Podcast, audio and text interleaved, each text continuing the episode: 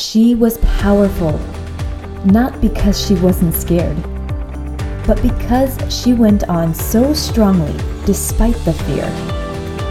This is Jess, the life coach, and I'm calling on all courageous women. Bring me your impossible goals. I dare you, and I'll show you exactly what you're made of. Welcome to the Audacity to Be Ambitious podcast.